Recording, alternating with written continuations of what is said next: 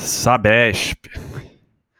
Essa é a gigante das águas e esgoto, né?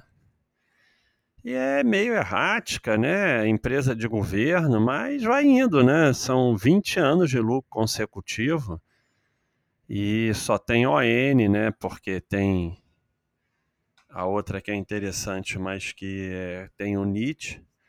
Então essa pelo menos só tem ON, é novo mercado. É, não é nada espetacular, mas para quem quer investir no segmento é a mais razoável. Trabalha com dívida, mas sempre trabalhou, são empresa de receita garantida. E vai indo, né? Tá, vai tendo lucro, né?